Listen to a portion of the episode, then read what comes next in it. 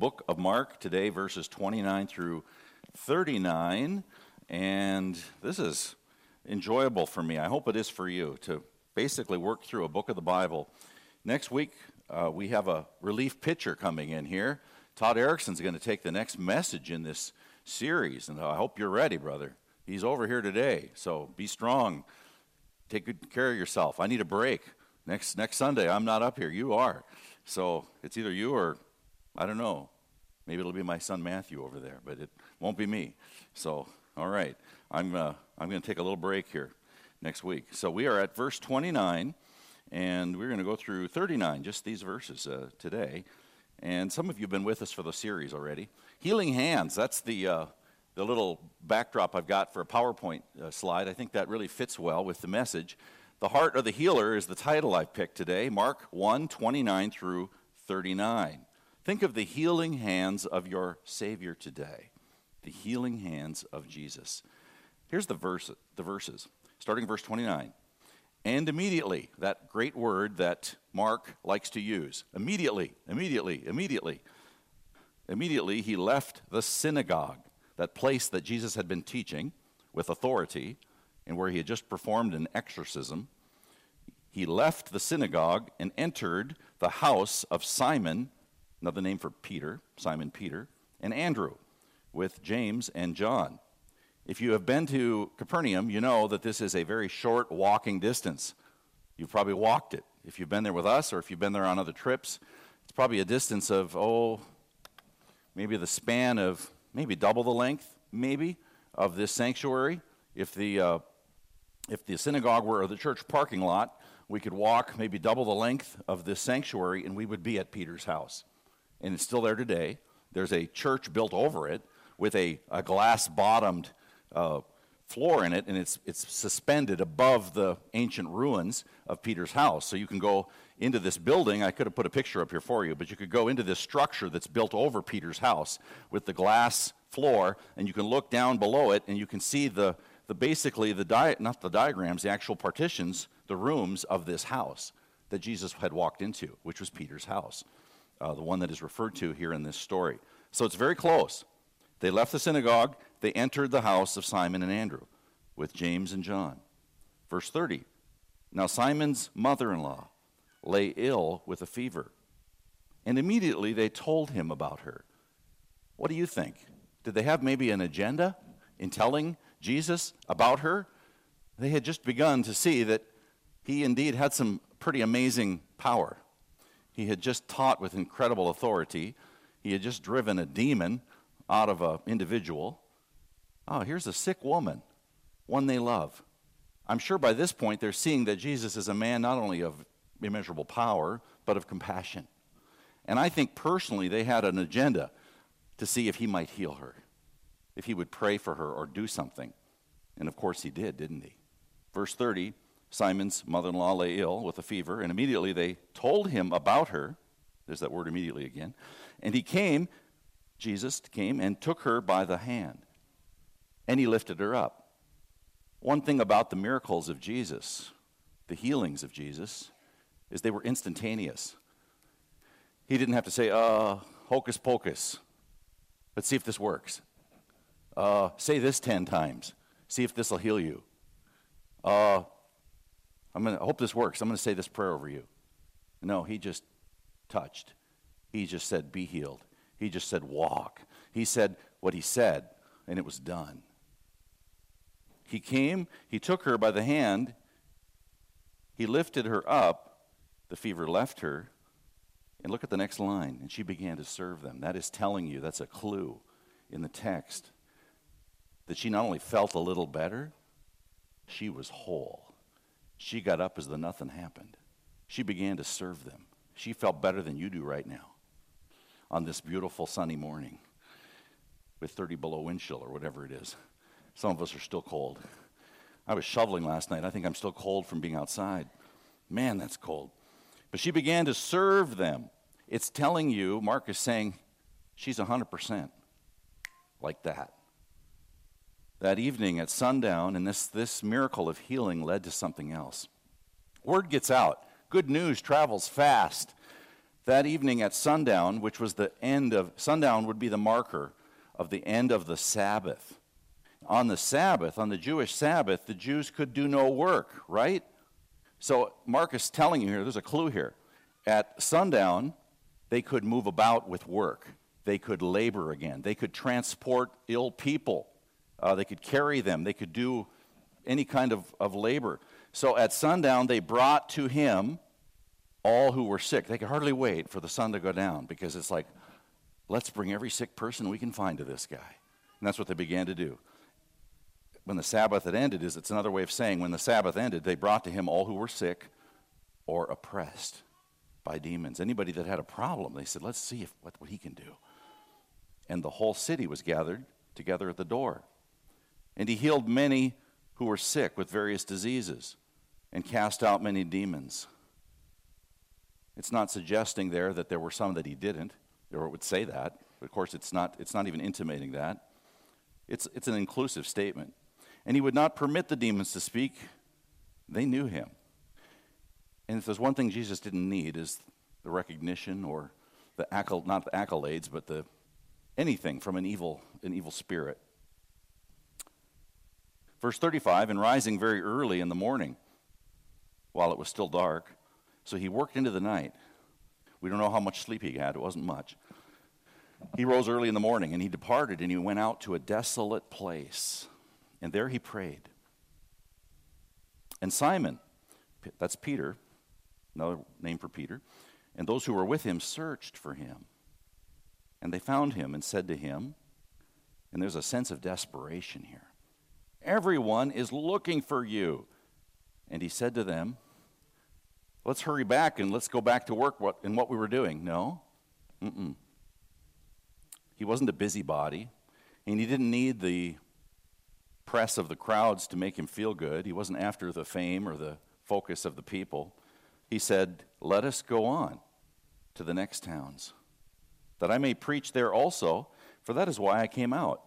And he went throughout all Galilee, preaching in their synagogues and casting out demons. There's a lot in there. We're going to unpack that here bit by bit. But going back to the beginning briefly, this book of the Bible opened up with these words the beginning of the good news about Jesus, the Messiah, the Son of God.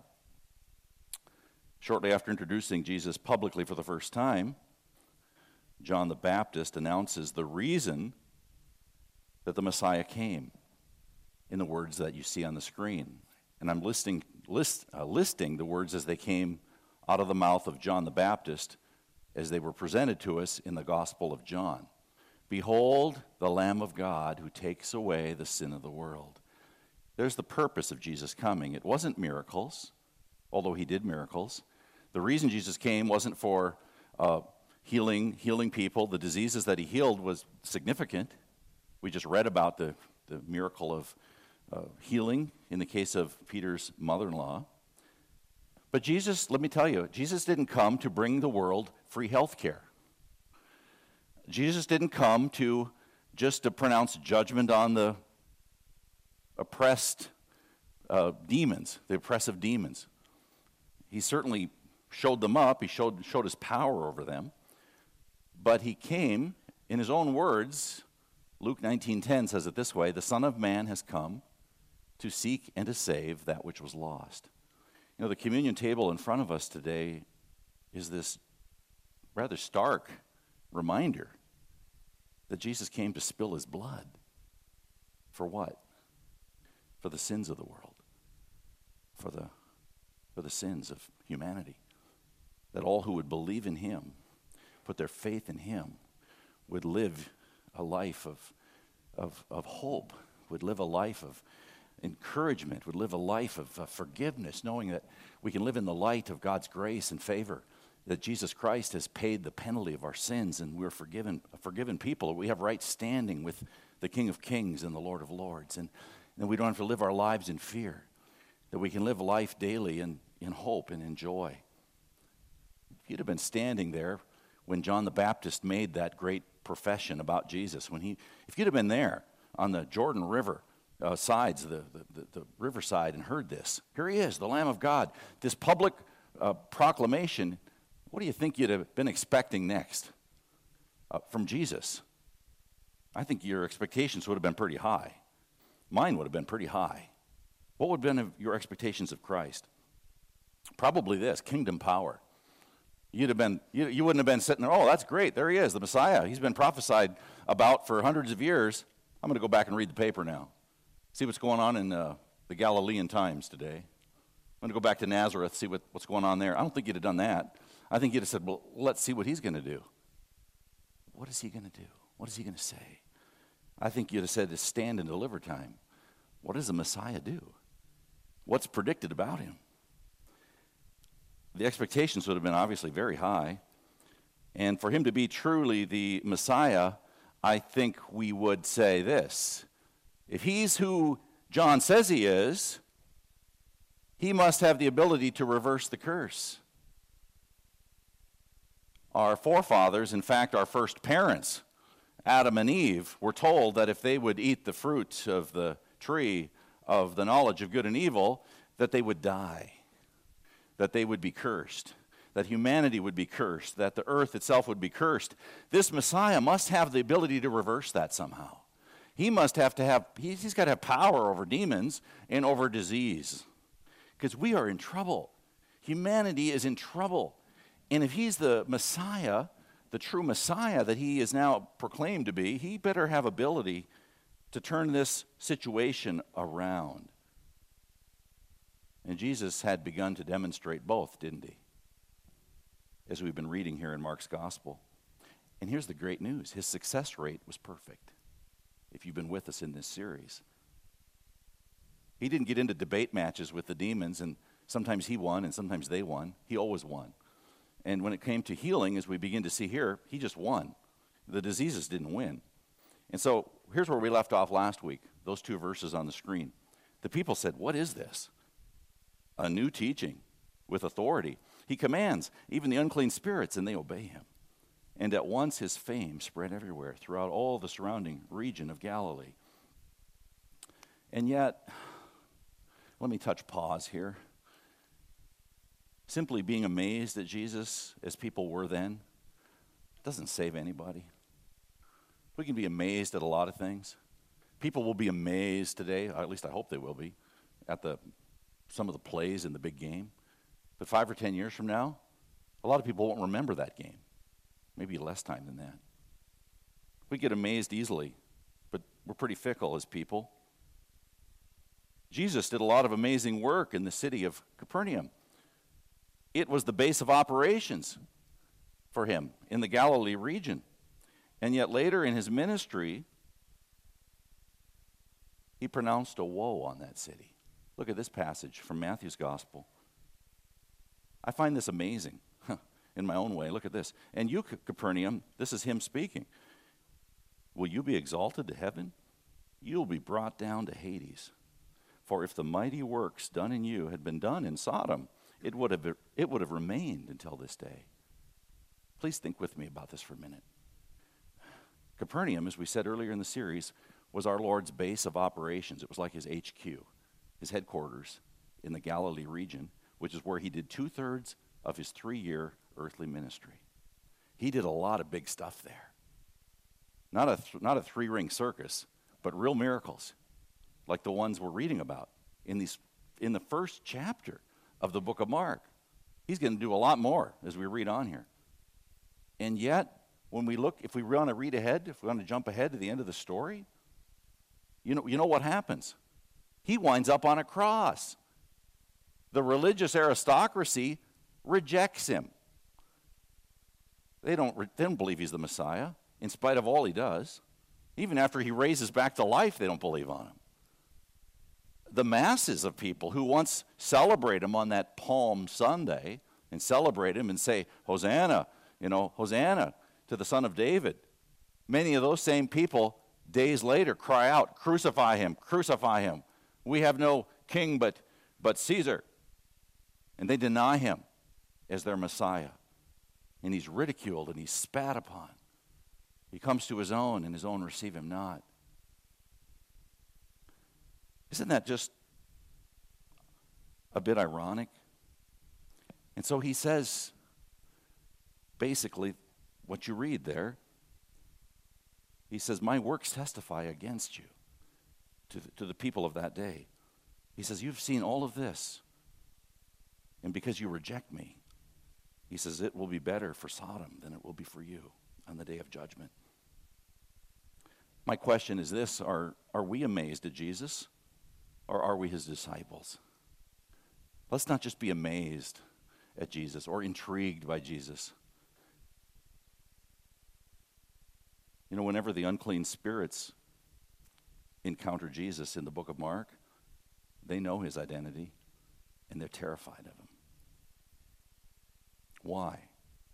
They know he's the Son of God and they know that they will be judged by him. And yet, the people in the, that encounter Jesus, though they're amazed at him for a moment, they remain, many of them remain largely uncommitted. Demons cannot be saved, they cannot be forgiven. They know that judgment awaits them.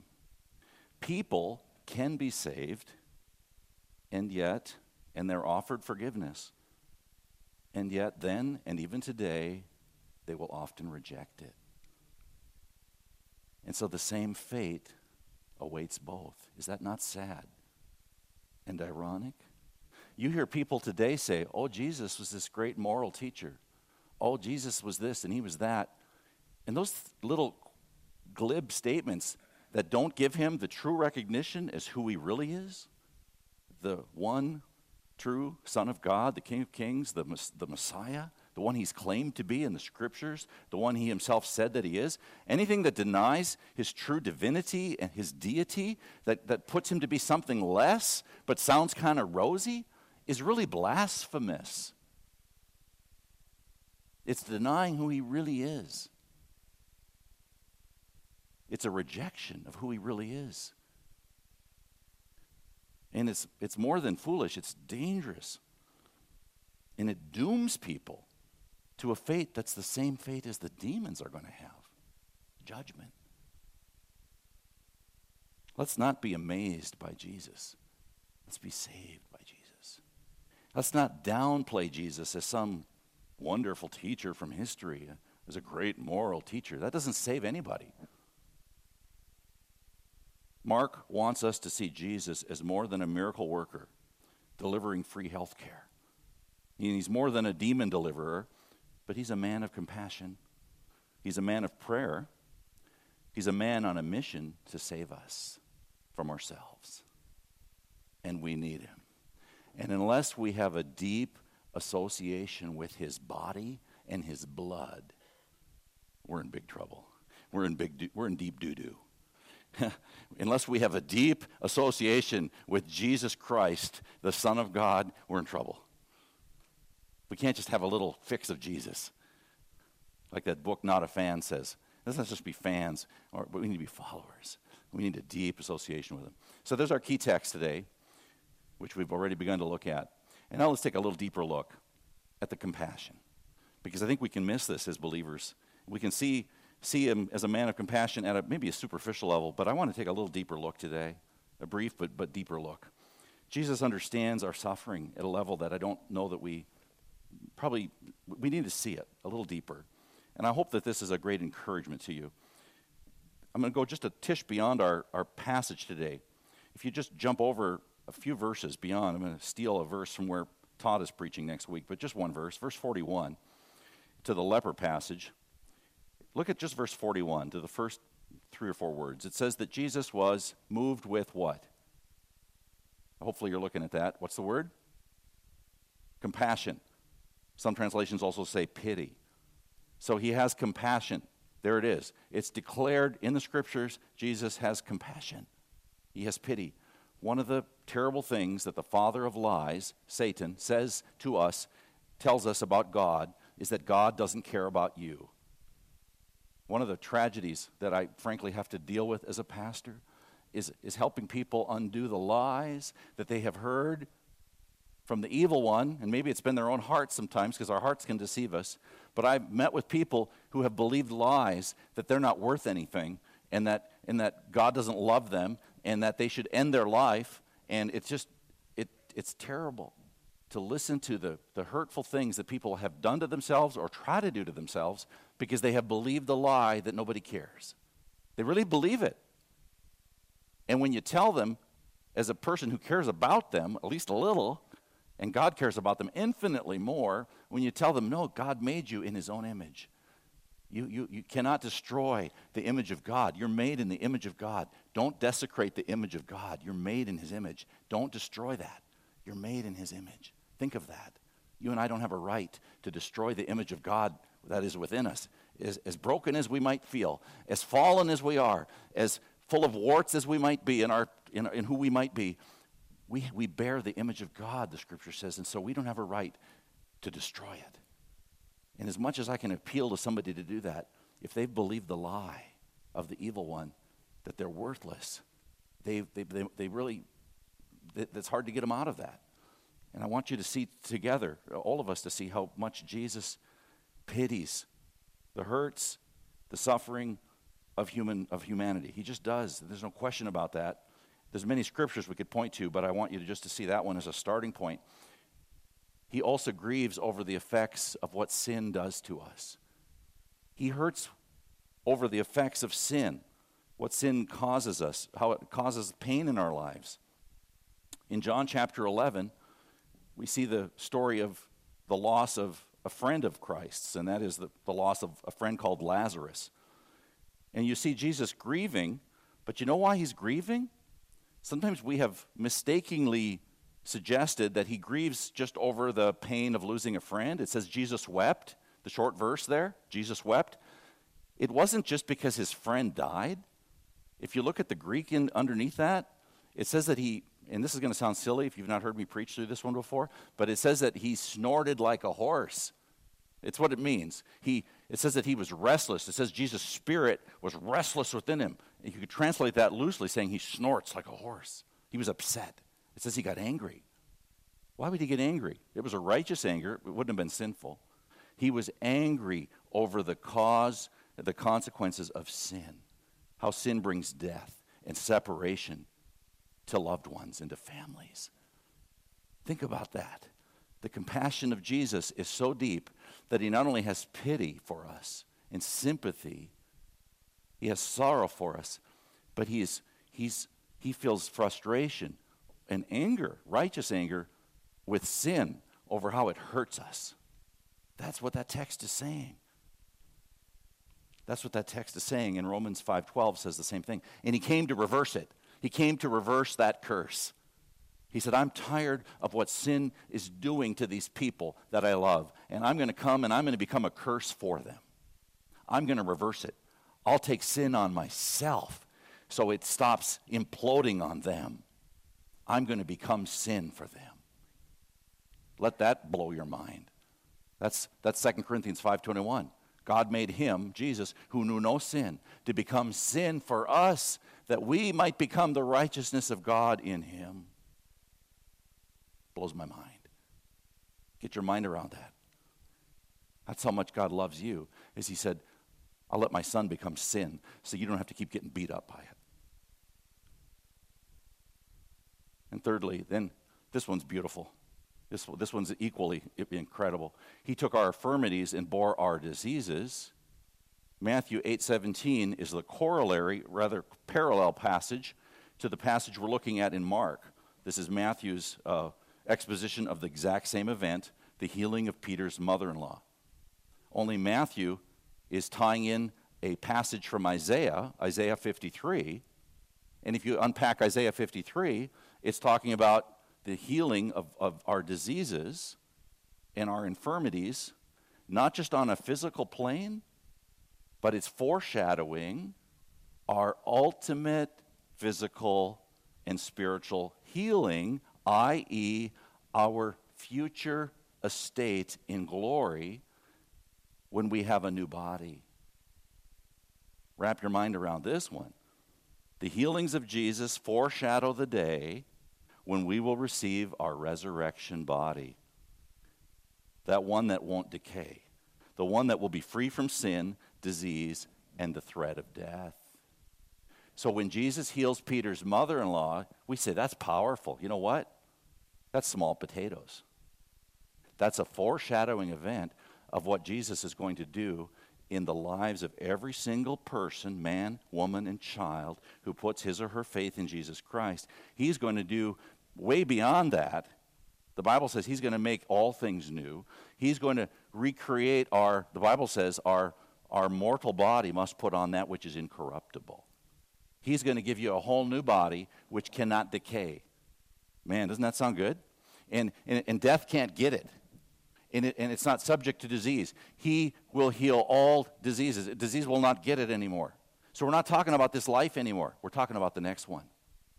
And so the healings of Jesus, as you read about them in the New Testament, are foreshadowing the ultimate healing of your body, your soul, your eternal being before the throne. Feel a little hope there? That's what it's pointing to. Nothing less than that. Nothing less than that. Jesus is the ultimate healer of your heart and your life, your mind, your whole person. Is he worthy of all of you? Of all of all you could give him? Of all of your hope? Of all of your worship? We got to move on in our text. You better believe it. He's worth it for everything we could ever offer to him, for all he is to us. Jesus, the Messiah, a man empowered by prayer. We can take it for granted that, uh, that he, he prayed, but do you know that he needed to pray? He needed to pray. He's the Messiah, but he needed to pray because we as Christians sometimes neglect the fact that though he was divine, he was fully human too, and he needed to pray. We look at the text here, and it says this. It says, verse 35, and rising very early in the morning, while it was still dark, he departed and went out to a desolate place, and there he prayed. Would he have done that if he didn't need to? Would the Son of God have done anything if he didn't need to? he had the Spirit of God upon him, and he prayed. And the Spirit of he was submissive to the Spirit of God. The Spirit of God led him, and prayer is was the power behind what Jesus did. Simon and those who were with him searched for him, and they found him and said to him, "Everyone is looking for you." In fact, we know that the disciples later asked him, "Lord, teach us to what? Help me. Pray." As far as we know, they never said, Lord, teach us how to do evangelism. Lord, teach us how to preach. Lord, teach us how to whatever. They might have asked him that, but it's not recorded in the Bible. But we do know that they did ask him this one Lord, teach us to. Why did they do it? Because they saw it. They saw him doing it. And so he said, Okay, when you pray, pray like this. And he gave him the disciples' prayer. So we know that was important. And here's the application if he needed to pray, that simply suggests we can't afford to neglect it. And I have to give you a simple but earnest plea or pitch to join us for some of these upcoming Saturdays where we're going to take this little prayer guide that we've been well we've been promoting these for years some of you have used this seek god for the city guide we're, probably out of these now but you can still get these we're going to start using these soon you can still get one or you can go on, online for 99 cents you can get one on one of your devices and it's even better because you get more than the guide. You get a, some other other features with this. But the Minot Ministerial has been meeting uh, for these last weeks. We hosted two months of prayer here for pastor pastor's prayer, and we've been talking about what are we doing as pastors in the community to help the Christian community engage prayer together. And we looked at ourselves quite honestly. And, and can I be frank? I think you'd let me be frank. I feel like we got some egg on our face. We're not doing enough.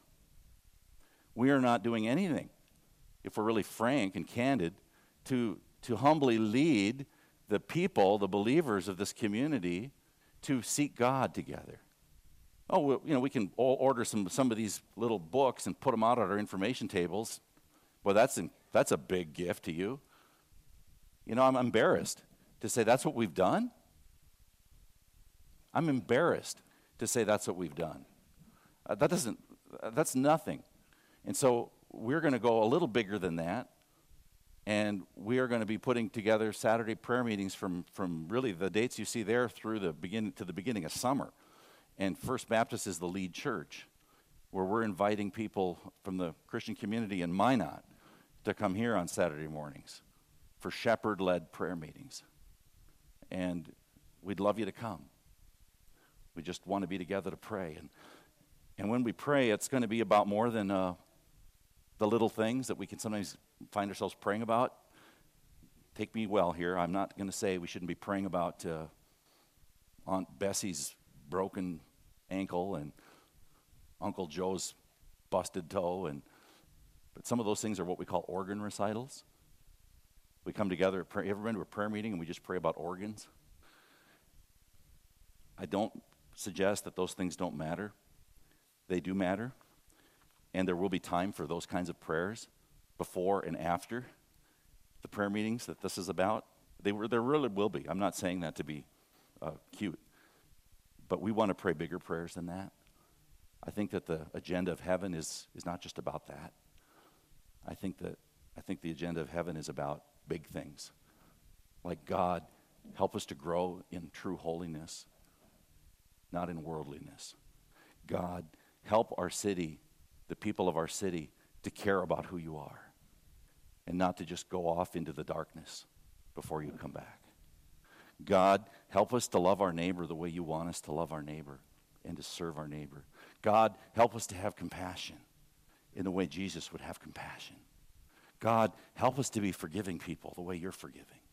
God, help us to know your heart and, and to, to have your agenda for this church and not to think we understand it. Help us to truly know it. There's all kinds of, of bigger agenda prayers that we want to get after. And when we pray with people that are beyond the circle of just believers in this church, we're going to go deeper. We just will. So we're pretty excited about this, and I just invite you to be a part of that. Christ modeled prayer, he needed prayer. And then the last thing I want to say before we move forward to communion today is that Jesus was a man on a mission, and you knew that. But I really want you to see here the, the priority here of Jesus, the priority. We can't miss this. The last part of this passage here. You know, the disciples, they were kind of panicky as they found him. He'd been away praying. And you know, when they found him, he wasn't like one of these worldly teachers who said, "Oh man, that was pretty great. You know, I had a had a great night last night. I got a lot of attention. All these people kept coming, and I was healing them, and I want to go back and have more more ministry.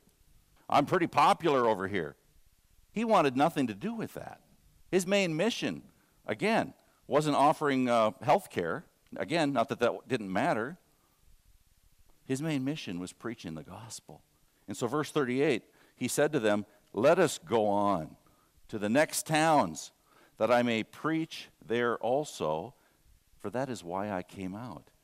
And he went throughout all Galilee, preaching in their synagogues and casting out demons. He still continued to heal, he still continued to cast out demons. But he wasn't about just those activities of miracles and healings. And if you jump back with me in chapter 1 to verses 14 and 15, I want you to see how he stayed centered on the mission. This is where it began. Go back with me to verse 14 and 15 of chapter 1. It says that after John the Baptist was arrested, John the baptizer, it says Jesus came into Galilee proclaiming the gospel of God, the good news of God, and saying, The time is fulfilled. This is mission. The time is fulfilled, and the kingdom of God is at hand repent and believe in the gospel. That's not healing per se, although that would be included, that'd be underneath of it. That's not running out demons out of town, although that would be included. But the main thing is the main thing. And so here it is. Here's our application. As a church, there's a lot of things we could get involved with here, but we have a mission statement that we believe is the right one for this day. It's winning, it's building, it's sending. And if we start getting involved in things that don't relate to that, we need to get rid of them. Now, I don't see anything at the moment personally that doesn't fit into that, that we're doing. But if somebody comes up with an idea and it doesn't fit into Win Build Send, we can say that's a neat idea, but we're going to let somebody else run after that. We're not doing that. We want, to be, we want the mission to be the mission. We have to be focused on what we believe is Christ's mission for this church without apology. Let's let the priority of the mission be the mission. We are here to represent Christ in our community. And that takes, that takes a few different forms. There's a lot of ways we do it, actually. But we're here to preach the gospel and not to get off track. I want you to read this with me. As those who are serving communion, if you'd please come. As the rest of us read this together, what's on the screen, think about the words as you read these. Let's say this together. Around us are the immortal souls of men and women. The Savior, unseen, is beside us. The Holy Spirit broods over the congregation. Angels gaze upon the scene, and heaven and hell await the issue. What associations and what vast responsibility.